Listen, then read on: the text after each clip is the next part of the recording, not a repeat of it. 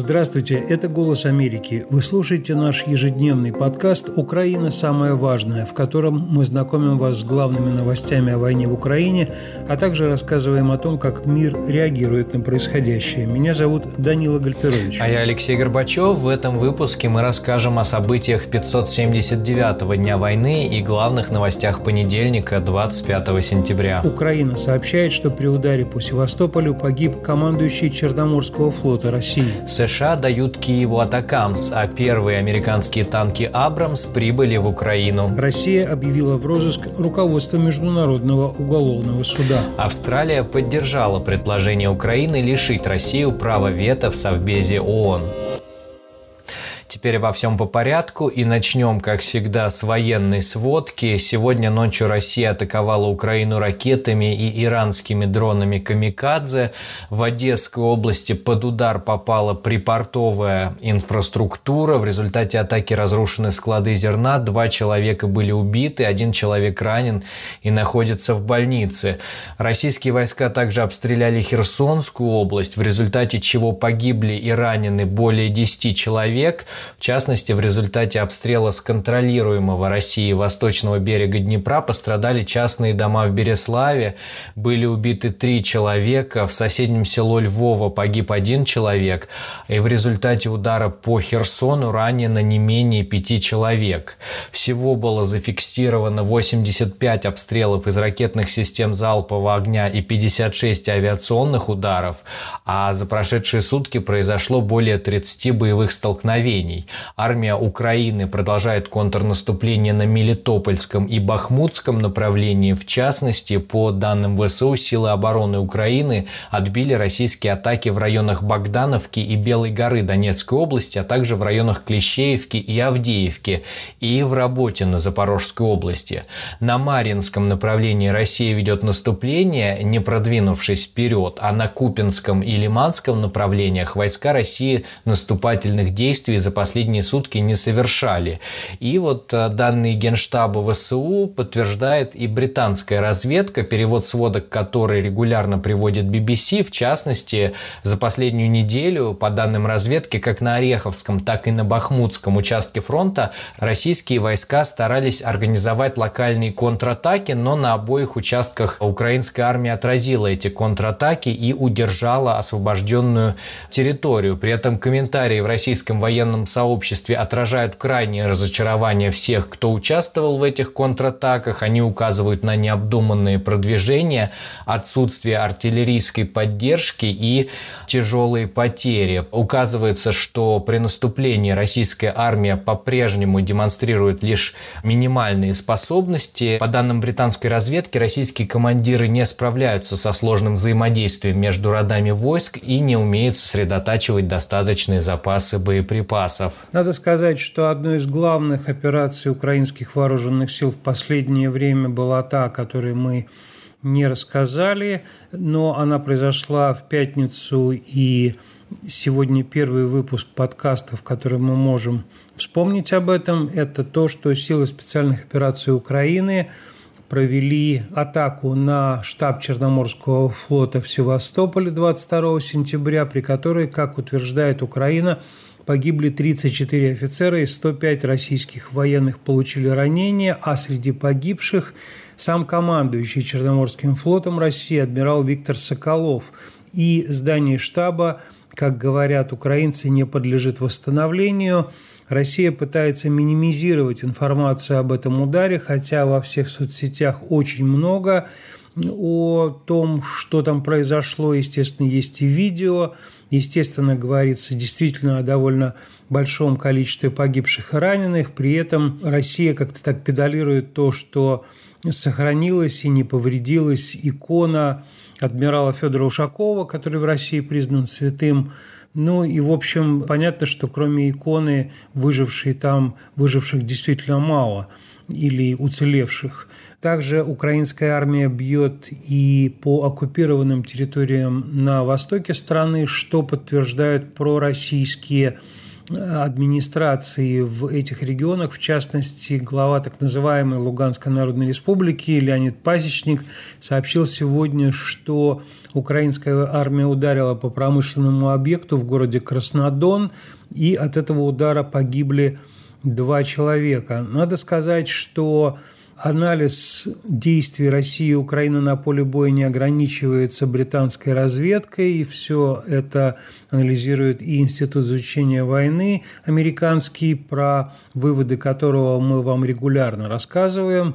И вот из последней сводки Института изучения войны следует, что, по их мнению, президент России Владимир Путин мог дать министру обороны Сергею Шойгу срок до начала октября 2023 года, чтобы улучшить ситуацию на передовой, остановить украинское контрнаступление и вернуть российским войскам инициативу для начала собственной наступательной операции. Это были данные инсайдерского источника в Кремле, как говорит Институт изучения войны, что вот такой срок до начала октября был Путиным Шойгу поставлен – ну и, как предполагают американские аналитики, все это может указывать на то, что российское военное командование, возможно, отдает приказ о беспощадных контратаках в надежде довести украинское контрнаступление до какой-то кульминации, до какой-то остановки, даже ценой очень высоких потерь для российского военного потенциала. И здесь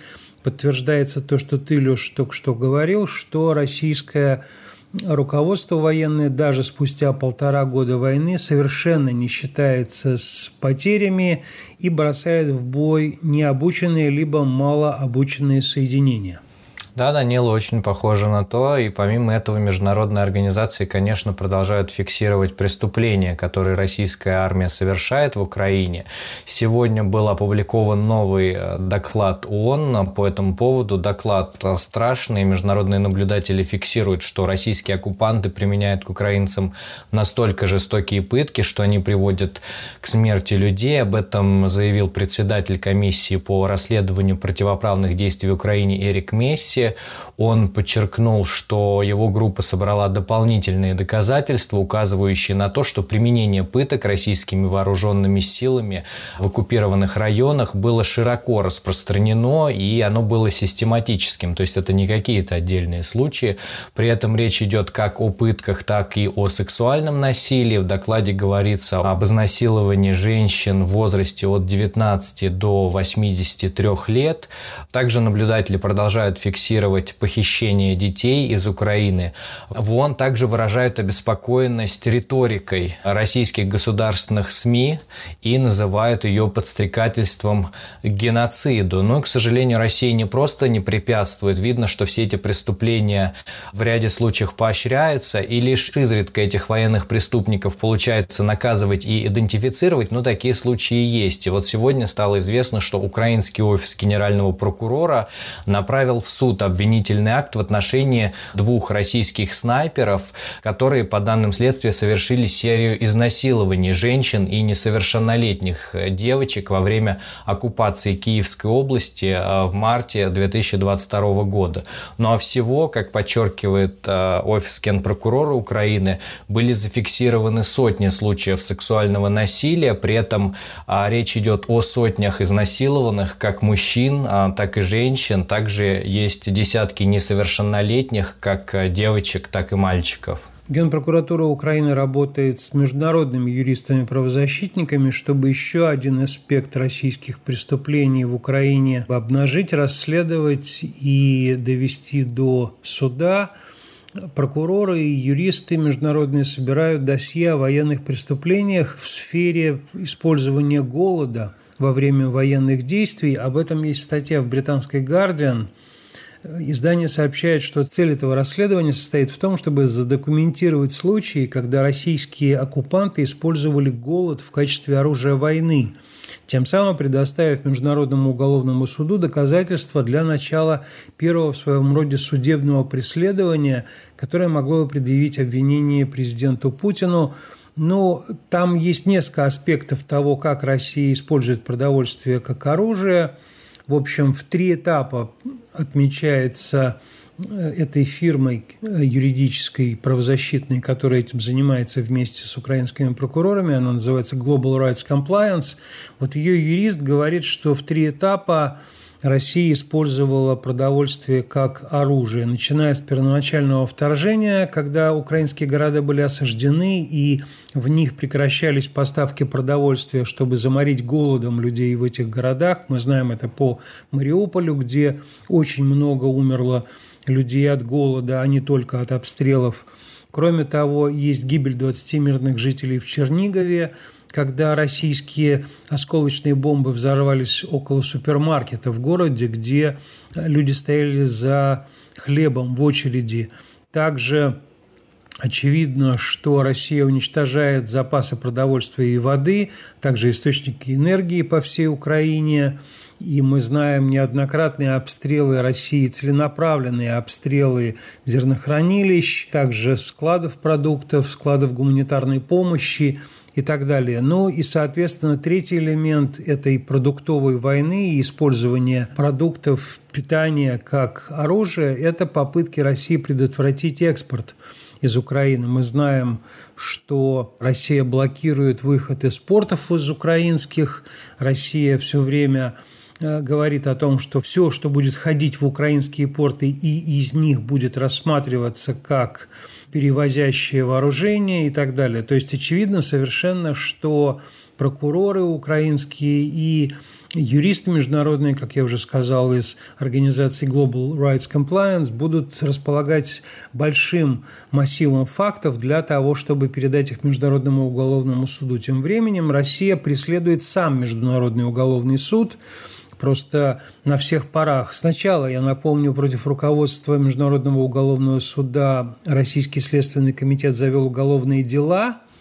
Там несколько судей Международного уголовного суда и так далее. Это, в частности, в отношении прокурора Международного уголовного суда Карима Хана и нескольких судей. Ну а сегодня МВД России объявила в розыск председателя этого самого международного суда Петра Хофманского. Он гражданин Польши, с ним мы делали интервью довольно серьезные «Голос Америки», я имею в виду. В общем, ничего особенно нового в таких вот отпорах, которые российские силовые структуры дают международным правоохранительным органам, нет. Я напомню, что Международный уголовный суд выдал в этом году ордера на арест Путина и его детского омбудсмена, так называемого Марии Львовой Беловой. В общем, связано это было именно с тем, что доказаны были тысячи случаев вывоза украинских детей на территорию России, их насильственная русификация, насильственное усыновление и так далее. В общем, очевидно, что Россия вот так вот огрызается с международной юстицией, но вряд ли людей, которые совершают конкретные преступления, это как-нибудь от этой юстиции убережет. Конечно, на этом фоне ключевую роль играет поддержка Запада. Я немного расскажу про экономическую поддержку. США и Украина подписали меморандум о взаимопонимании, согласно которому Киев получит около полумиллиарда долларов на укрепление устойчивости украинской энергетической системы. Об этом сообщило посольство США в Украине. Сообщается, что около 400 миллионов долларов будет получено в виде новой помощи в энергетической сфере и еще порядка 100 миллионов при условии выполнения определенных мер, включая проведение реформ. И вот по словам представителей посольства США в Киеве, этот новый пакет прежде всего он будет направлен на восстановление критически важной инфраструктуры инфраструктуры Украины, которая пострадала после российских авиаударов по электростанциям и трансформаторам, в результате которых прошлой зимой миллионы людей остались без электричества, без тепла, без горячей воды. Ну, с тех пор Украина провела масштабные ремонтные работы, однако официальные лица предупреждают о возможности новых атак этой зимой. Ну, уже, собственно, на прошлой неделе Россия нанесла удары по энергетическим объектам на всей территории Украины. Ну и, конечно, все эти меры экономической поддержки важны еще и на фоне новостей о том, что экспорт зерна из Украины сократился более чем вдвое по сравнению с сентябрем прошлого года. Как раз о чем ты ранее говорил, как раз вот в результате ударов России по украинским морским портам, в результате обстрелов портов на Дунае, собственно, речь идет о снижении экспорта с 3 миллионов в прошлом сентябре, а в прошлом сентябре в полном разгаре были боевые действия, но при этом действовала зерновая сделка. А в этом же сентябре экспорт сократился до полутора миллионов тонн зерна, то есть более чем вдвое. Интересно, что на фоне экономической помощи, о которой так вот объявляется довольно широко, о военной помощи, очень серьезной военной помощи, которая последовала за визитом Зеленского в Соединенные Штаты, сначала на Генассамблею в Нью-Йорк, а потом на самые разные переговоры с властями США, в том числе с президентом Джо Байденом. Вот об этой военной помощи официально не объявляется, но она, видимо, как раз без особого афиширования предоставляется. Во всяком случае, есть точные сведения о том, что первые американские танки «Абрамс» уже доставлены в Украину потому что это подтвердил сам Владимир Зеленский. Он написал в телеграм-канале «Абрамсы уже в Украине и готовятся усилить наши бригады. Благодарен союзникам за выполнение договоренностей. Ищем новые контракты, расширяем географию поставок». Совершенно очевидно, что Абрамсов этих довольно мало. Это небольшая первая партия из общего числа 31 танк, которые администрация Байдена обещала отправить, но поступают они именно к нынешнему контрнаступлению украинскому, а не месяцами позже, как изначально думалось, что они придут чуть ли не в следующем году, и, в общем, непонятно, когда на них украинская армия будет наступать. При этом и дальнобойные ракеты «Атакамс», видимо, сейчас уже поступят в Украину – несмотря на то, что администрация США официально не подтверждает это решение. Очень многие американские медиа говорят о том, что небольшая партия дальнобойных ракет «Атакамс» э, буквально сейчас поступит, и Белый дом этого не подтверждает. Совсем недавно Карин Жан-Пьер сказала, у меня для вас ничего нового нет. Но вот газета «Вашингтон-Пост», например, говорит о том, что администрация Байдена близка к тому, чтобы передать Киеву вариант «Атакамс» с кассетной боеголовкой. Об этом тоже уже сообщалось. Это, конечно же, очень серьезно увеличит тот урон, который Украина может наносить российской армии. Ну и Financial Times пишет, что не стали объявлять о том, что предоставляют Украине Атакамс, чтобы, собственно, российская армия не успела подготовиться – Совершенно очевидно, что довольно близкие закрытые переговоры были между Байденом и Зеленским в этот его приезд.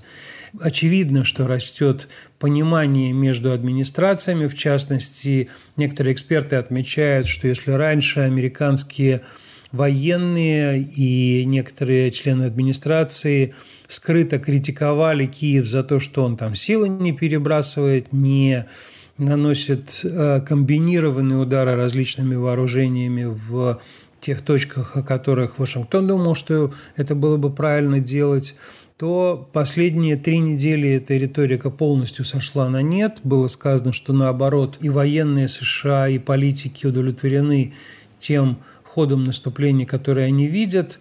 Хотя по итогам переговоров Байдена и Зеленского не было никаких военных документов, видно, что все-таки кое-что достигнуто. Достигнуто еще и понимание у Украины с теми в США, кто критикует администрацию Байдена за э, большую военную помощь Киеву, а именно с республиканцами. Они, например, говорят сейчас, и от их имени это сказал спикер Палаты представителей Конгресса Кевин Маккарти, что в законопроекте о финансировании Пентагона сохранится помощь Украине в размере 300 миллионов долларов. Об этом сообщает издание The Hill, которое традиционно описывает то, что происходит в Конгрессе США. Ну и Маккарти сказал, что там слишком сложно исключать эту украинскую часть из финансирования Пентагона. Но кроме этого, Маккарти говорил, что сам он встречался с Зеленским, когда тот был в Вашингтоне, что беседа была очень хорошая, откровенная и так далее. И возможно, что после этого, конечно, отрицать необходимость военной помощи Украине для республиканцев стало сложно, но не для всех. При этом член Палаты представителей от Луизианы, например, республиканец Гаррет Грейвс, сказал, что Палата проведет голосование по поправкам, которые могут лишить Украины помощи как со стороны Пентагона, так и со стороны Госдепартамента. В общем, очевидно, что э, в республиканской партии есть еще люди, которые вовсю говорят о том, что нужно уменьшить помощь. Многие говорят о том, что гораздо меньше помпы было у визита Зеленского в Вашингтон в этот раз, чем в его первый визит. Но, тем не менее, важна не эта самая помпа, а конкретные дела.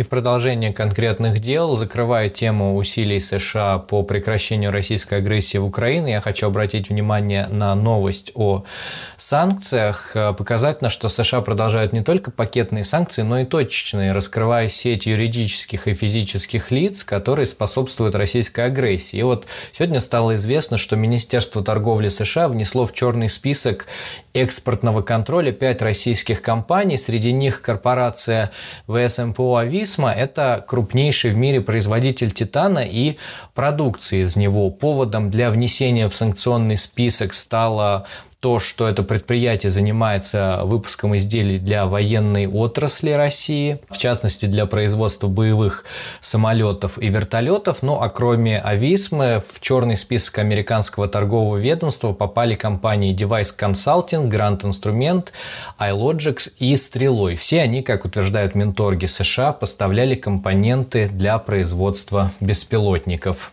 Я уже упоминал сегодня о прошедшей на прошлой неделе Генассамблее ООН, и я напомню, что выступая в ООН, собственно, говорил Зеленский о такой вещи, как возможность лишить Россию права вето в Совете Безопасности ООН. Действительно, Россия фактически блокирует работу этого органа Объединенных Наций – по последним сообщениям, правительство Австралии поддержало как раз требование Зеленского лишить России права вето в Совете Безопасности. Э, в общем, Bloomberg агентство цитирует заявление министра иностранных дел Австралии – как раз на Генеральной Ассамблее мы должны требовать от постоянных членов больше, включая ограничения на использование права вето. Россия издевается над ООН каждый день, когда продолжает свое незаконное и аморальное вторжение в Украину.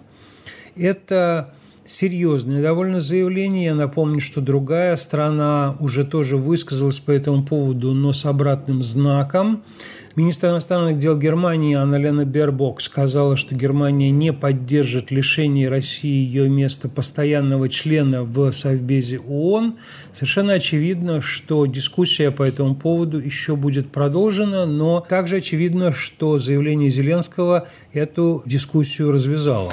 В наших подкастах мы регулярно рассказываем о репрессиях в России. И, конечно, этот масштаб репрессий, он лучше всего свидетельствует о реальном положении дел в стране. Вот сегодня стало известно, что ФСБ задержал 21-летнего парня из города Мирный, Якутия. Его подозревают в призывах к терроризму в интернете. Ну а поводом для возбуждения дела стало то, что он якобы пропагандировал деятельность признанного террористической организации украинского батальона «Азов». Ну, ФСБ и Россия не любят Азов, потому что этот полк участвовал в защите Мариуполя. Он пытался защитить Мариуполь от российской оккупации. Ну и сейчас против тех в России, кто симпатизирует деятельности этого полка, возбуждают уголовные дела о терроризме. Также сегодня стало известно о задержании 28-летнего жителя Калининграда Ильи Чубукова по делу о поджоге Z-инсталляции. Ему вменили вандализм по мотивам политической ненависти, при этом инсталляцию в виде большой светящейся буквы «З», а это символ российской пропаганды используют для поддержки полномасштабного вторжения в Украину и для героизации убийства украинцев. Его подожгли вечером 18 сентября. Через два дня полицейские отчитались о задержании подозреваемого. При этом сам Чубуков подчеркивает, что никакую инсталляцию он не поджигал, но его, чтобы выбить эти показания, на протяжении пяти часов пытали электрошокером, газовой горелкой, нанесли более 200 ударов током и около около 50 ударов руками и ногами. При этом те силовики, которые его пытали, постоянно спрашивали у калининградца, кто его кураторы, ну и, собственно, потом еще вложили ему в руки какой-то предмет, э, похожий на ручную гранату, и после чего вменили ему незаконное хранение взрывчатых веществ. Ну и, конечно, у противников войны в Украине постоянно пытаются найти каких-то западных кураторов, но даже под пытками это удается сделать не всегда. Вот еще одна новость по теме. Против 18-летнего Михаила Авдонина из Архангельска возбудили дело о покушении на теракт. Он якобы пытался поджечь какой-то склад на территории военного городка. При этом об этом заранее уже знали а, сотрудники российских спецслужб, по крайней мере, как следует из пресс-релиза. Но вот даже в этом провластном пресс-релизе подчеркивается, что никаких денег ни от кого он не получал. И я цитирую, согласился на поджог бесплатно. Этим сообщением мы заканчиваем сегодняшний выпуск нашего подкаста «Украина. Самое важное». Пожалуйста, подписывайтесь на него на платформах Apple и Google. Слушайте прямо с сайта «Голоса Америки». Большое вам спасибо за внимание. До встречи завтра.